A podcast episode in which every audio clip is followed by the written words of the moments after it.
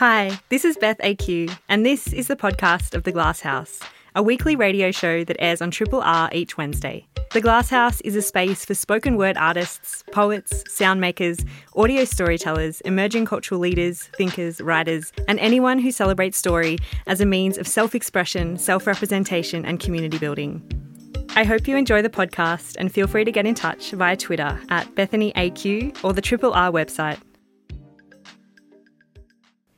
acknowledge that we broadcast on stolen lands here at Triple R, the lands of the Wurundjeri people of the Kulin Nation, who have cared for this land since time immemorial. I pay my respects to elders past and present and extend that to you if you are a First Nations person listening this afternoon. It always was and always will be Aboriginal land. Coming up on the show today, I'm so excited to be joined by incredible novelist and writer this afternoon, Jennifer Down. Her brand new book, Bodies of Light, details the story of Maggie. Opening with the present day, the story follows her throughout her early life, detailing how she became the person that she is today and in many ways, Maggie has had quite a hard life, uh, bouncing from home to home as a young person, being in and out of foster care. But the story, I suppose, unfolds and, and shows us how our early years can be very formative in shaping us into the people that we are and that we become. But at its heart, it really explores themes of tragedy and pain and heartbreak. But it is honestly a truly stunning novel. Um, I've absolutely loved getting to read it. Um, yeah, just Jennifer Down really brings this amazing world to life with such rich emotional depth. Um, yeah, I'm so excited to be speaking with her. A content warning for that interview that will be coming up soon, though, I suppose we will be discussing some heavy themes, um, including potentially around sexual assault. So do listen with care.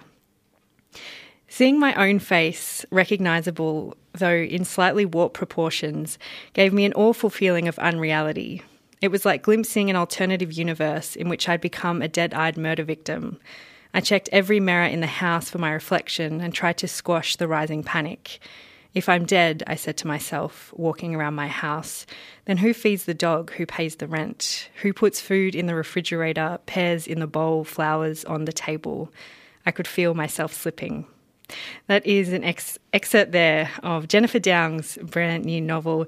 It's called Bodies of Light, and this story follows the life of Maggie, and it asks questions about care, about loss, and about grief, and what it means to reinvent ourselves and to try to heal from deep wounds. I'm so thrilled to be joined now on the line by Jennifer Down. Jen, thank you so much for your time this afternoon.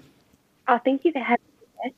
It is such uh, such a pleasure to talk to you. Big fan of your writing and have been for a very long time. I suppose before we dive into this new book, Jen, I know this is your third book you've written, uh, Our Magic Hour, and Pulse Points before this. I know that you have been working on this one for a while. I suppose for you, where did the threads of this story start? Um, I think it sort of came from two uh, twin preoccupations or interests.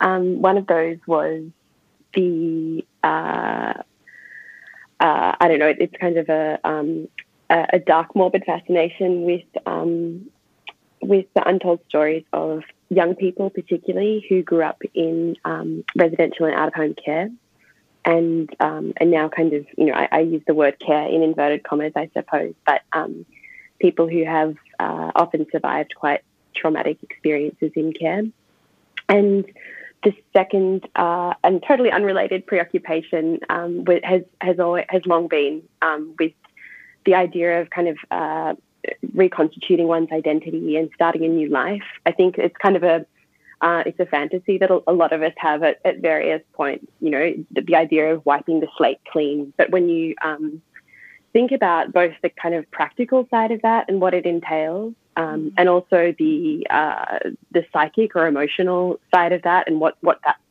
um, means. Mm. Um, it, it I think you get into really fascinating territory. Yeah, absolutely. I can definitely relate to it being something that I've fantasized about, and I think it is quite, um, particularly probably right now, this moment we're living through. But I think it is a yeah. very, um, yeah, it's a common kind of fantasy to try to escape. Um, I sw- yeah, a form of escaping your regular life, particularly if it has, like Maggie, been uh, full of really difficult, hard moments. Jen, I suppose something that's really clear to me when reading your work uh, is just how diligent I think you are with your research. You know, there's this real precision and detail in your writing that really gives these worlds such authentic emotional depth. And I'm interested, I suppose, when you are in the research stages of creating something like this.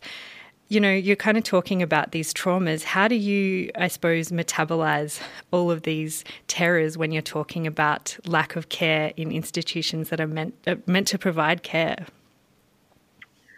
Um, it's a really, I don't know, it was certainly a learning process. I think um, it was, I, I think I, to the question of how you metabolize it, I don't, I don't have a clear answer for that. And I, I have been thinking a lot about, um, you know, things I could do differently next time to kind of approach it in a slightly healthier way. Because to be honest, I didn't think about um, what it meant to, to, sit with this really distressing information or, you know, first person testimony um, for, for quite long stretches at a time when I first started writing. And I think I also had this, I still, I still have this idea that, um, you know, for a lot of us, it's very easy to see, uh, to, kind of, it's very easy to see our distress in relative terms, right? And so I would read this stuff and I would kind of be really horrified by a lot of what I was reading.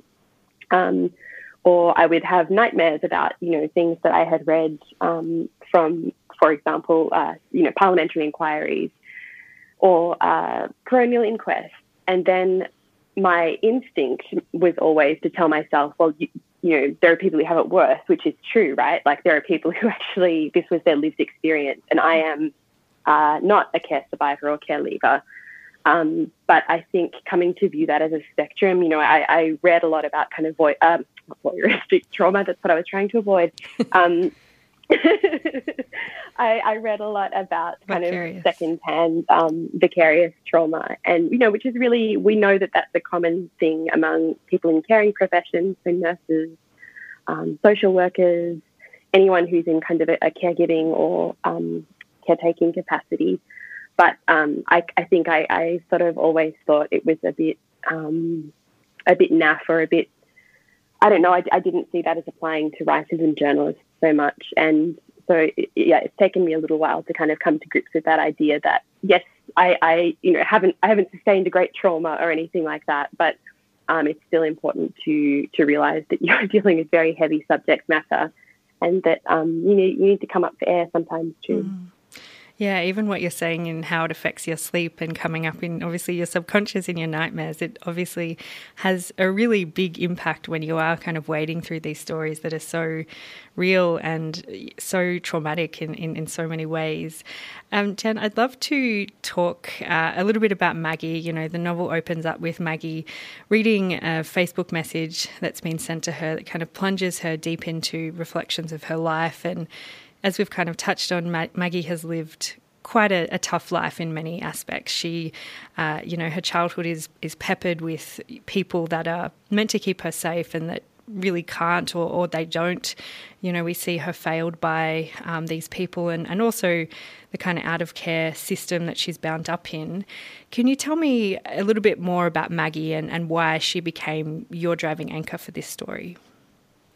Yeah, so I, I think um, I, I didn't realize this when I was writing it, but when I got to the end and even, you know, kind of gearing up toward publication and through the editing process, um, I I realized that it was it was a story of survivorship, but it's um, I kind of resist that idea that survivors need to be uh, packaged in a certain way or palatable in order to have their stories matter. You know that that to be a survivor, you need to you're making change in the world, or you need to be an activist, or you need to be presentable, or this or that. And certainly, there is a place for all of those, all of those, um, I don't know, identities. But I, I wanted to, I realized that what I'd wanted to do was to tell the story of somebody who kind of just against all odds kept dog paddling and kept uh, pushing back against, uh, you know, unbelievably difficult circumstances and um, and not necessarily in a in a heroic way, but purely to to survive. Mm. Um, and I didn't realize that when I was writing it, but by the end, it became, you know, I think a, a lot of the times, a lot of the time in survivor stories, we kind of look for some sort of redemptive arc, and I don't that doesn't exist in this book necessarily. I think Maggie is a really complex character. She's not always likable. She makes some, you know, questionable decisions, but all of that is, you know, everything she does is um, is very much informed by her past and her memory and her experiences, um, and and is often kind of a, a reflexive, um, you know, response to things she's experienced at quite a young age. Mm.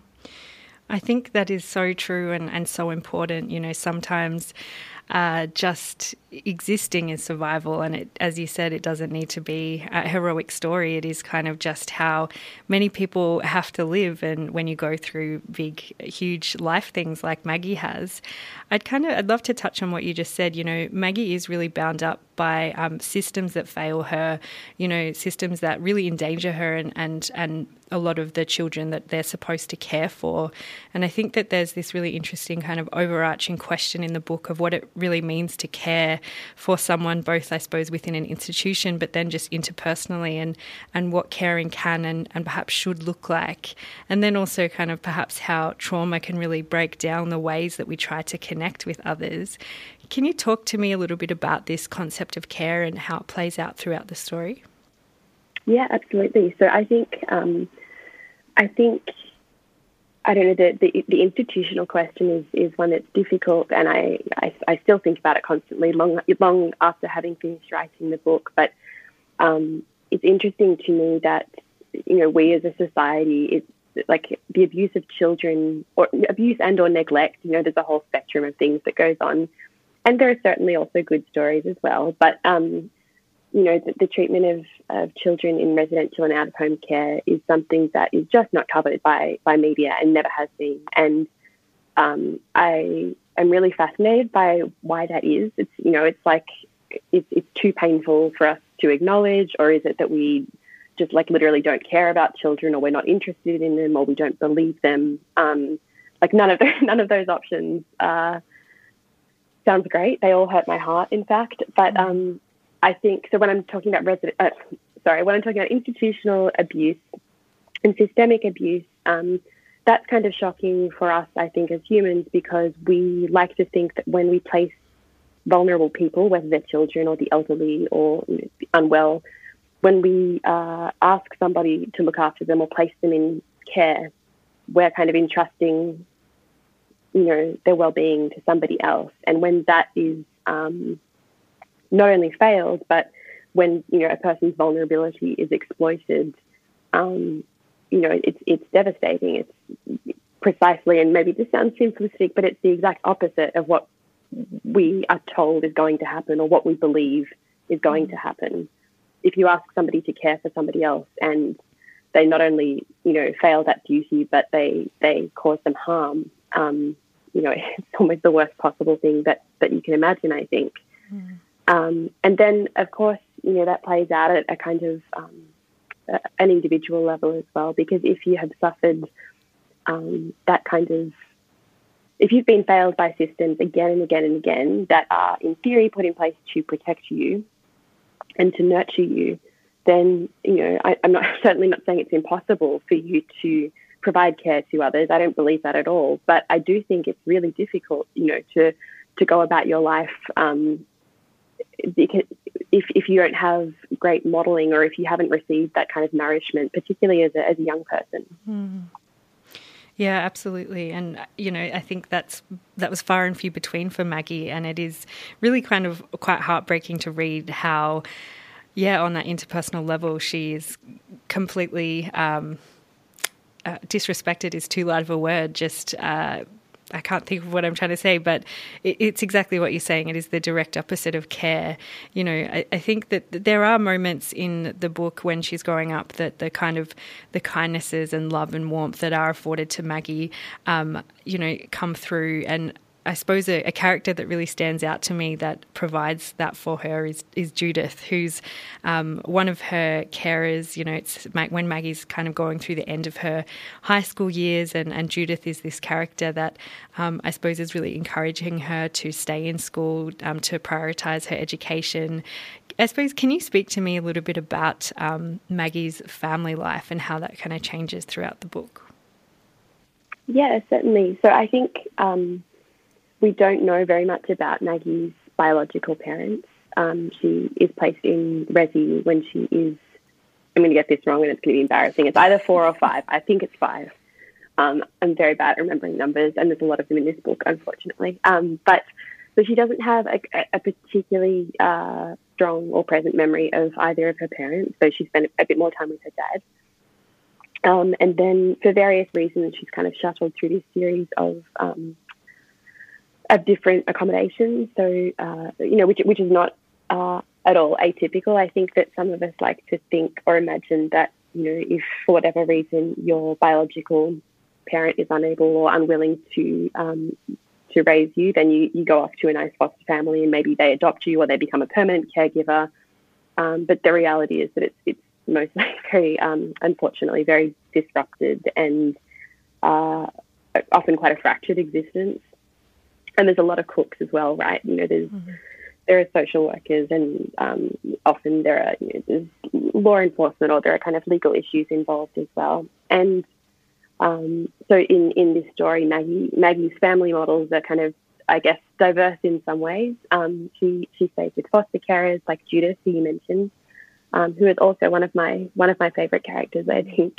Um, but she spends quite a bit of time in um, children's homes which uh, that was a model that was quite popular through um, the, the latter part of the 20th century and still exists today. It's not, you know, they, they still exist.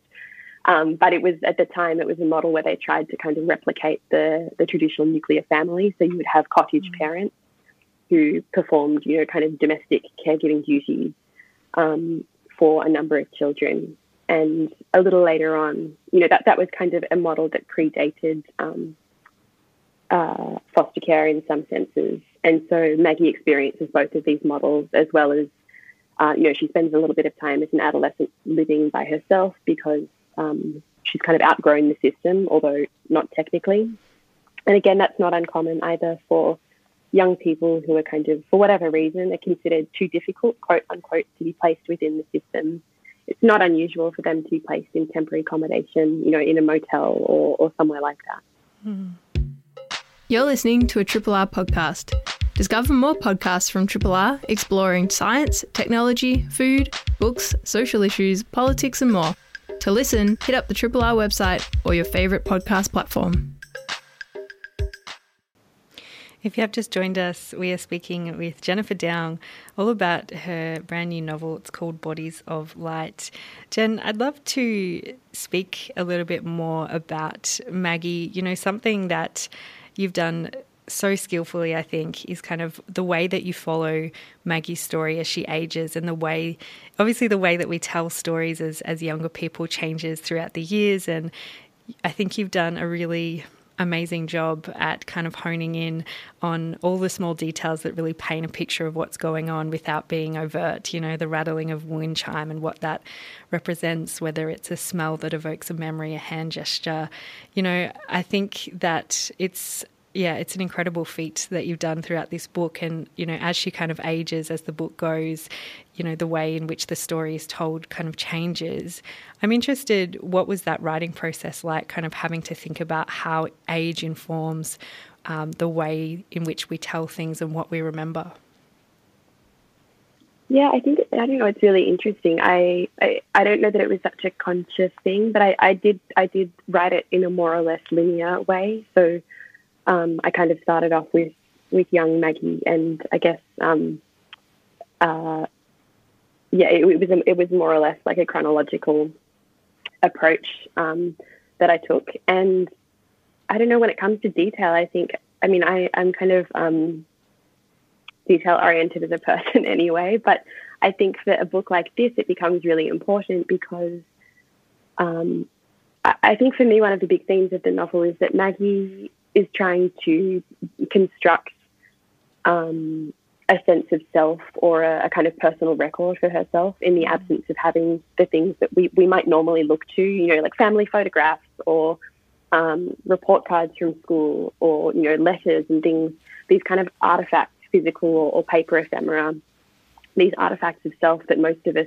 you know, take for granted. And um, she's kind of like a magpie. She's trying to build that for mm. herself um, in this retelling of her life. And so, memory, um, we know we know it's fickle, and we know that it can kind of be be warped or changed by traumatic events as well. But um, it's, it, I think it's important for her as a character to be able to look back on things and um, in, in, a way that memory is kind of her safety net, and it's a way of making meaning um, mm. and, and drawing connections. And so the small details, you know, from like a uh, a narrative perspective, are things that I'm interested in, but from a character perspective, they're also, you know, that, that that's who she is, and in some ways, that's that's the only kind of residue of her uh, personhood. Mm. It's so true. I love that image of uh, the magpie connecting, collecting things for a nest. It is so spot on. Uh, you know, another thing that really stood out to me, I suppose, as a local um, reading this book is is where this book is set. It's kind of set in a bunch of different places, but in many ways, it feels like a celebration of kind of the outer suburbs of Melbourne. I'm interested, I suppose, how big of a role did place play in this book when you were thinking about how you would tell this story? Oh, huge. I mean, yeah, I, I'm kind of obsessed with place as a, as a writer um, anyway, but uh, this one is, is probably more than most things I've written. It's very grounded in, especially the first half, it's very grounded in places that I'm familiar with. And so, you know, the, the kind of suburbs that um, that Maggie is bumped around when she was a child, the sort of outer southeastern suburbs of Melbourne, you know, Frankston, Dandenong, uh, Cranbourne, Mordialloc, Mentone, they're all kind of the suburbs of my childhood. And um, it's in, my mum grew up um, in Dandenong and, uh, you know, during the 70s, which is, is when the narrative begins. And when I first started writing this, my mum was actually kind enough to come around Dandenong with me in the car. We drove around. Um, and, you know, she would point out things and tell me, um, uh, you know, she'd, she'd be like, oh, that's the old uh, Prince Mark, or this is where, you know, such and such a textile shop used to be. This is, this is what the market smells like on, on Wednesdays or market days. Um, and so, yeah, there was a lot of research that went into it, but I was also, I was also lucky to be able to lean on, you know, that personal experience or, or even, yeah, secondhand personal experience. I love that idea of um, bringing your mum along to help you do the research. That's that's beautiful. Um, Jen, I suppose at the heart of this book is really, I think, a lingering uh, through line about the cycles of trauma and I suppose what it means to to try and, and, reinvent ourselves. And in many ways, it feels like a question of, of how much pain, you know, and trauma one person can go through, and then what does that aftermath of that look like? What are the reverberations of abuse and how does that play out in our families and the way we try to love the people we try to love like is it possible to recreate ourselves I suppose before I let you go, can you speak to, I suppose, how Maggie moved through some of those traumas and what you think it says about whether or not um, recreating ourselves is is even possible? Yeah, I think um, something I was really conscious of when I was writing this was, um, and you know, I, I, hope it's not like a, a, super bleak or punishing book, but there is, you know, she endures a lot, as you say. And when I was writing it, I could almost feel this, uh, this imagined reader or, or, like audience or something going, I, "This is unbelievable. This is like too much bad stuff happening to one person." But uh, you know, the, the, reality is that there is a, a whole lot of comorbidity involved in some of these factors, right? Like substance abuse uh, is, is not caused by, uh, you know, whatever early childhood trauma, but um, certainly like it, that uh, a massively traumatic event during childhood or a series of losses or, or you know, those kinds of things um, can, can be a factor in somebody turning to substances to kind of alleviate um, some of the pain they're feeling. And so that was something that I was hyper aware of. And I don't know, in terms of being able to recreate yourself, I think um, I certainly don't think we're kind of fixed and static as humans or anything like that. I think, you know, we're all incredibly capable of change. But in terms of, uh, you know, becoming an entirely new person almost.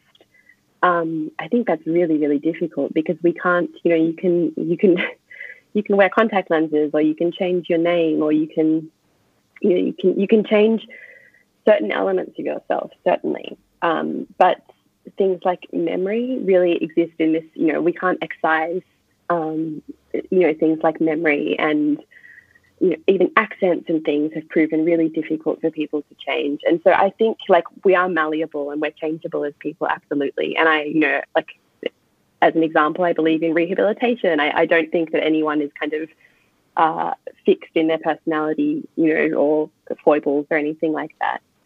But I do think, um, I think we're asking a lot of people if we're asking them to completely invent a new life because we carry necessarily all of this past experience um, with us as we go.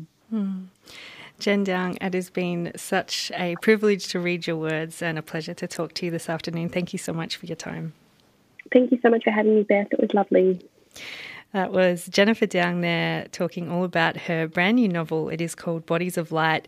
It is out next week through Text Publishing. You are listening to Triple R. You're listening to The Glass House. That is it for The Glass House today. I do want to say a big heartfelt thank you to Jennifer Down for speaking to me this afternoon all about her book, Bodies of Light. It is truly a phenomenal book. I highly recommend picking it up, and it is out through Text Publishing.